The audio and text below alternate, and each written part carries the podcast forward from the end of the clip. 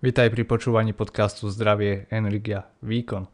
V týchto krátkých epizódach ti prinášam myšlienky na zamyslenie sa určené k tomu, aby ťa poučili a inšpirovali na tvojej ceste k lepšiemu zdraviu, mentálnemu a fyzickému výkonu.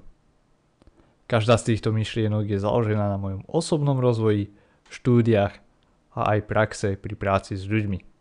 Ak chceš viac, navštív sk.dan2tv.eiss.eu Ak to ešte nevieš, tak zbožňujem kávu. Teda aspoň dobrú, kvalitnú kávu.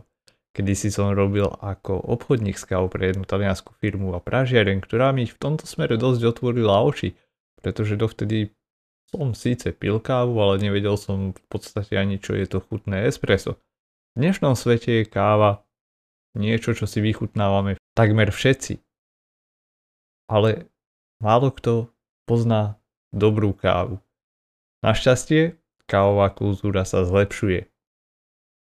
No a spraviť dobrú kávu je celkom umenie a môže sa to zdať byť ako nejaká alchímia, alebo že je to proste nejakým spôsobom človek potrebuje vedieť, alebo že jednoducho stlačíš gombík na kávovare a proste je to také jednoduché. V skutočnosti je to celkom systematický proces, takisto ako aj strava. Na to, aby si spravil dobré espresso, potrebuješ kvalitnú kávu a dobrý kávovar. Aspoň to je to, čo si mnohí ľudia myslia. A pravda je taká, že aj s lacnejším kávovarom vieš spraviť skvelé espresso. A naopak, aj s kávovarom za tisíce eur môžeš mať výslednú kávu, ktorá stojí za nič. Ako to? Lebo to nie je len o káve a o kávovare je tam mnoho faktorov, ktoré vplývajú na kvalitu alebo výslednú kvalitu kávy. Hrúbka mletia, teplota vody, vlhkosť, distribúcia kávy v páke, tlak vody počas extrakcie. Všetko toto vplýva na výsledný efekt a preto práve ináč taký typ, môžeš mať vlastnejší kávovar, pokiaľ máš kvalitnú kávu a kvalitný mlinček, budeš mať skvelé espresso. A v strave je to podľa mňa rovnaké.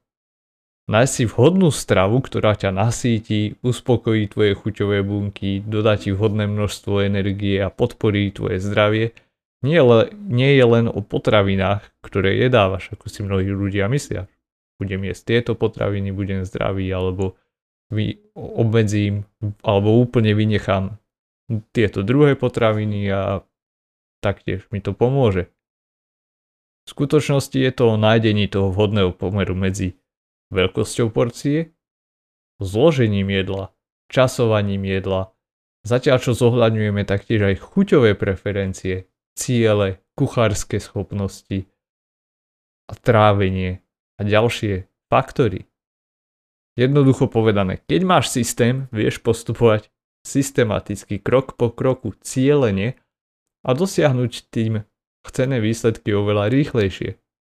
No takisto ako aj s kávou môžeš nejakým spôsobom naslepo experimentovať a pripraviť si espresso bez toho, aby si dbal na hrúbku mletia alebo na dĺžku extrakcie a neviem čo a jednoducho budeš mať náhodné výsledky. Niekedy ti bude chutiť viac, niekedy menej, niekedy vôbec.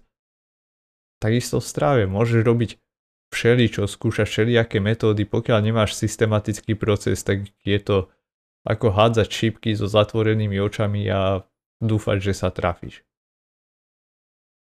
Včera som v newsletteri zdieľal prípadovú štúdiu, kde sme rozoberali analýzu bežca, ktorý bol unavený a hladný a systematicky sme si prešli od počiatočnej analýzy jedálnička až k výslednému akčnému plánu. Pokiaľ chceš túto prípadovú štúdiu, stačí ak zajdeš na odkaz, ktorý je dolu v popise podcastu.